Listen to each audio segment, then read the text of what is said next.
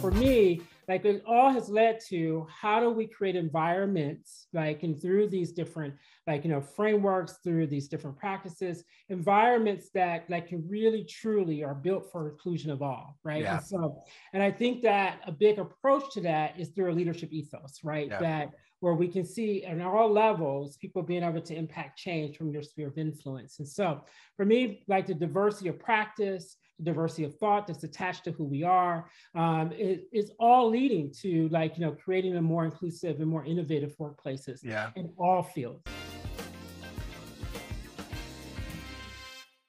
Hello, everybody. Welcome to another episode of the Hacking HR podcast. I am really excited about the conversation that I am going to have today with my guest.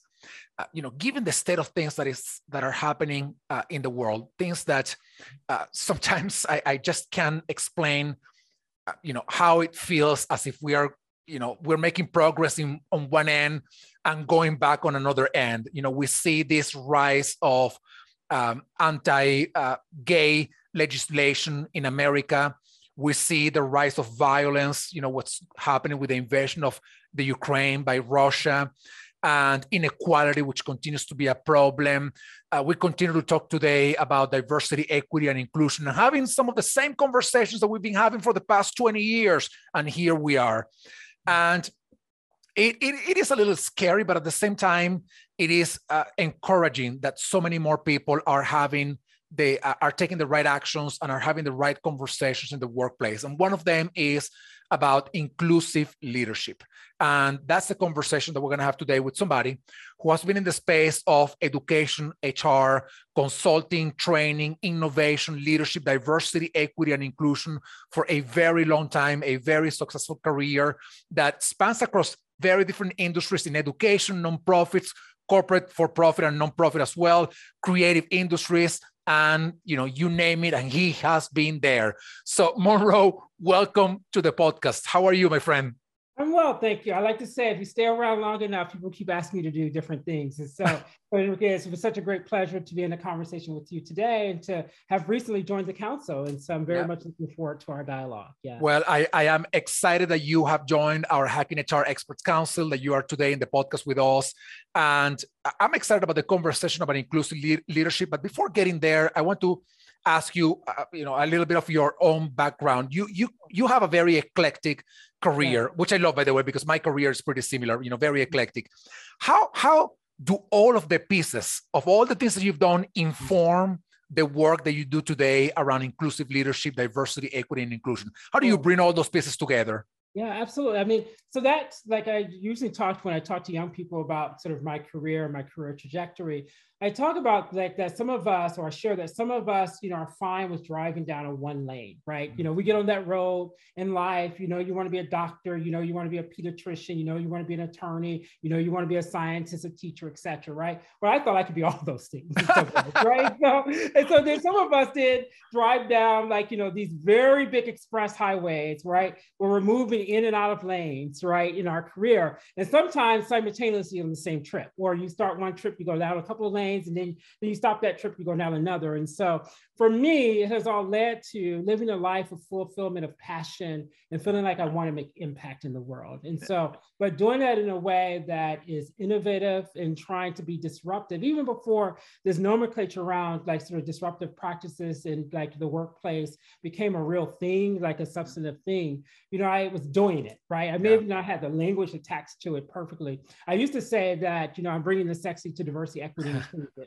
which meant that it's like a real disruptive model where, you know, have a degree in fashion and marketing and English and African American studies and higher education, et cetera, and like, you know, in business and all that. And so for me, like it all has led to how do we create environments, like, and through these different, like, you know, frameworks, through these different practices, environments that like can really truly are built for inclusion of all, right? Yeah. And so, and I think that a big approach to that is through a leadership ethos, right? Yeah. That where we can see at all levels people being able to impact change from their sphere of influence. And so for me, like the diversity of practice, diversity of thought that's attached to who we are um, it, it's all leading to like you know creating a more inclusive and more innovative workplaces yeah. in all fields in all yeah. fields i really truly think is important yeah. Lo- love that and love the analogy of driving on one lane versus driving and you know swerving around when you're driving and, and moving out, you know, on different lanes and I, and I love that because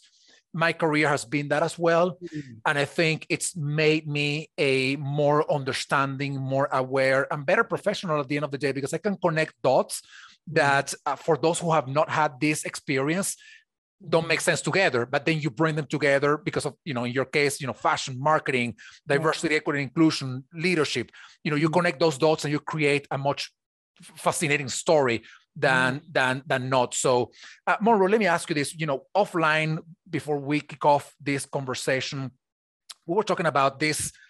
Uh, you know, this this idea of going back to normal versus just moving forward. You know, with all the progress that we've made over the past couple of years, even in spite of the tragedy of the pandemic. Mm-hmm. So, uh, in the context of leadership and in a context of inclusivity and diversity. We've made a lot of progress over the past couple of years mm-hmm. especially because a lot of very awful things like the the murder of george floyd the murder of ahmaud arbery they all happened in the same time frame of the pandemic.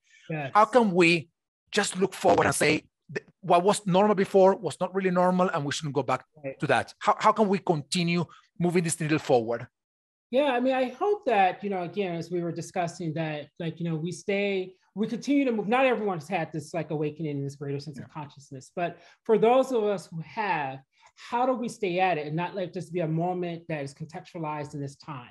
right? That I hope that it brings us to a greater awareness around what are we called to do as leaders, right? Mm. And I like to say in a space around like, you know, diversity, equity, inclusion and belonging and access and all those things, that we have to go beyond the drapery, right? And so yeah. you see my drapes right here in my my kitchen, which is my like office. You don't have an office. I like to sit in my kitchen. I don't know why. So, because I grew up in the kitchen with my with my grandmother, and my aunts, and all that, and hanging out and all that. So so I like to work in this space. I feel more creative. But but what I would like to say is that you know I hope that like we continue to go beyond this drapery because oftentimes like you know where we have a flashpoint moment in our society, right? You know, it's not the George like you know George Floyd wasn't the first George Floyd we had. No no, yeah. Like, you know, except Breonna Taylor was not the first Breonna Taylor we had, yeah. and even in recent history, right? And so we don't have to go back that far at all, right? Yeah. And we know it's still happening.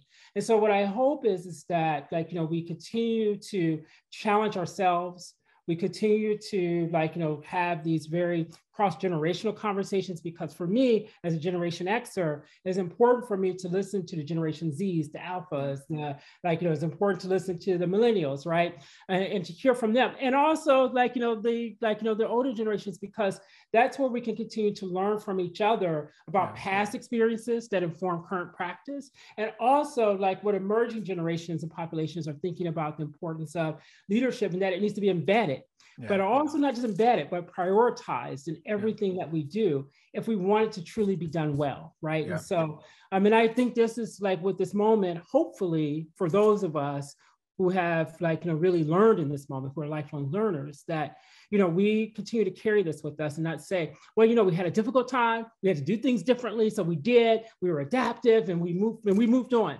No, I want us to, yes, continue to be um, transformative, continue to thrive, but I want us to do it with awakening and a consciousness around that if some people are left behind, we're all left behind. Yes. when we start in the margins, actually, when we start those who are most disenfranchised in our society, we actually include all. Yeah. But when we start from that framework, from an inclusive practice, like you know, from an intentional practice, right, with universal design, et cetera, that we're actually creating a better place for all people. Absolutely. Know, yeah. You know, you know what one thing that I um am hearing, uh, uh, you know, it's um uh, you know this this idea of bringing everybody together and moving everybody forward right? Moving the you know society forward means not leaving anybody behind. And in the context of diversity equity and inclusion we still have some leaders who have some you know pretty thick filters. And yeah. you talk to them about this and for them it is either a political statement which it is by the way but it's not necessarily why we're bringing it up. And then they immediately you know shut themselves down and, and they don't listen anymore. And that to me is when at least those of us in HR, we are required to say it's not just a, this is a human statement, but it's not just a human statement. It is a business imperative because Absolutely. if you continue to behave in the same way you've been behaving, and you don't acknowledge that there's a very diversified community of consumers out there, they won't want to buy from you anymore. They will punish you by not addressing this diversity, equity, inclusion, and belonging issues that we've been dealing for such a long time. So how do you how do you convey the message to those leaders to tell them it's not just that you have to care about the human side of things, it's that for your business it's good.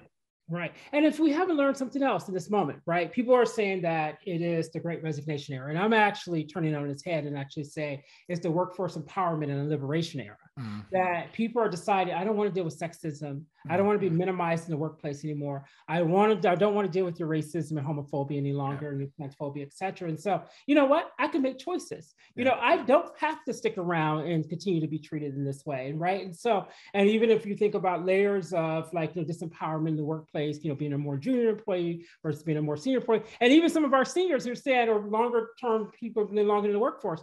So, so I think it's not only just about like, you know, to your point about consumerism, but it's also about your workforce. Yeah. Right? If your workforce don't feel affirmed in the workplace, they're going to leave. They yeah. will continue to be leaving and will continue to create their own. So you see more and more people being entrepreneurs and figuring yeah. out how I might close gaps where I can make my own decisions. But you know, you still work for people, yeah. even as an entrepreneur.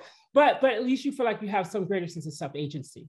And so I don't, and I believe that if we don't continue to grapple with that, we're going to continue to have workforce problems as well, yeah. and which makes it even harder to then deal with the consumers, like yeah. like in their needs. And so, so I think we have to look at this ecosystem and figure out like where the places are broken. And one of the places I think is broken more deeply is this this place in which that we don't see the value in all parts of our organization our institutions. And that to me is a critical part if we're going to survive and yeah. you're going to and you're going to thrive as a business or an organization. So yes, it's a return on investment yes it's about like you know about the like you know about like you know the consumerism part but i also think it's about the here and now your workforce and yeah. that they feel like that they have a voice and a say yeah. in their like in, in their destiny right yeah. So, yeah. You know, you know what, what's what's uh, what's interesting about this. Uh, I, I I don't agree with the term "great resignation." I think it's yeah. it's, an, it's an ill uh, term. Mm. But you know, mm. one of the funniest yeah. things about it is that when you analyze what's happening with the Great Resignation, you yeah. you come to acknowledge that all of those things were happening before the pandemic. I mean, I mean, yeah, the, the, the, only new one is well, you know, my in my workplace, people are not required to wear a mask. Therefore, yeah. I don't want to expose myself to that environment. I'm quitting. Other than that one, everything else was already happening in the workplace. Yeah. Uh, so the pandemic, all that it did was amplified all the problems that we didn't address on time. Yes, and accelerate it, right? Yeah. Well, or people just like, you know what? I moved to North Carolina. I'm supposed to work in New York, and you don't want to be like, you don't have any empathy for me and trying to create new ways of working. Okay, bye. Bye. where, where that's possible, right? Yeah. And and you know, and I think that's the place where, like, you know, I think through an inclusive leadership model, you asked me about that before. I think hopefully what it creates a space for radical empathy and that, like, you know, in that we think about from an equity model versus like, you know, an equal model. And I think we have to change our nomenclature and our paradigms, right?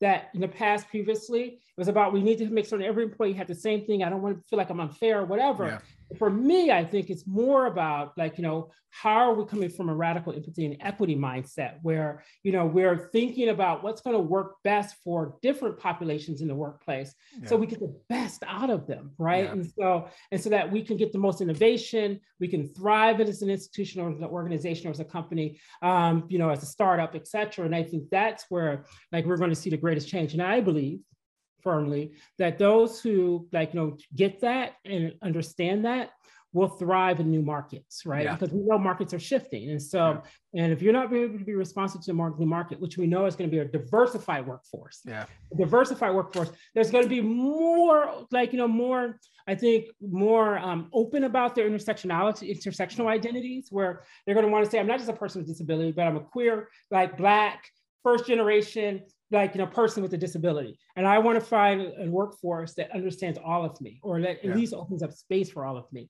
and that's where we have to be more responsive to which takes leaders with a more understanding mindset which yeah. means You got to keep learning. You got to keep learning, learning, learning, learning. Yeah. yeah. You know, you know what's uh, one of one of the things that is uh, the most encouraging about this is that mm-hmm. uh, number one, we are on a journey, and yes. what that means is that this is not the beginning, it's not the end.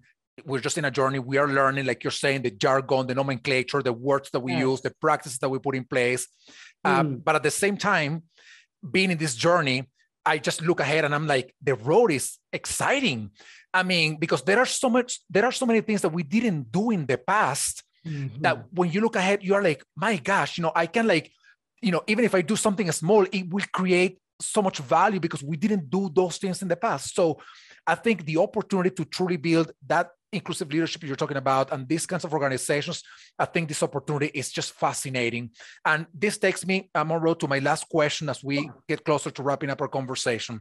The role of HR in cultivating this mm-hmm. inclusive leadership. Mm-hmm. Uh, what do you think is the role of HR leaders, the role of HR professionals in cultivating these kinds of organizations, these kind of leadership styles, if you will?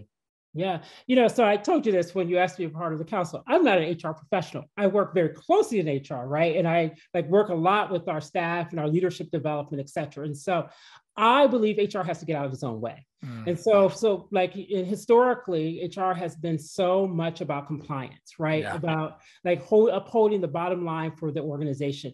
And I believe HR, like in many other parts of the organizations, but in particular HR, has the ability to be more radical, has the ability to be more progressive in its practice, needs to step outside of the lines and color outside of the boundaries, right? And so, you know, I had a whole conversation with a member of our HR team last week, and what she said to me at the end of it, and she maybe will hear this.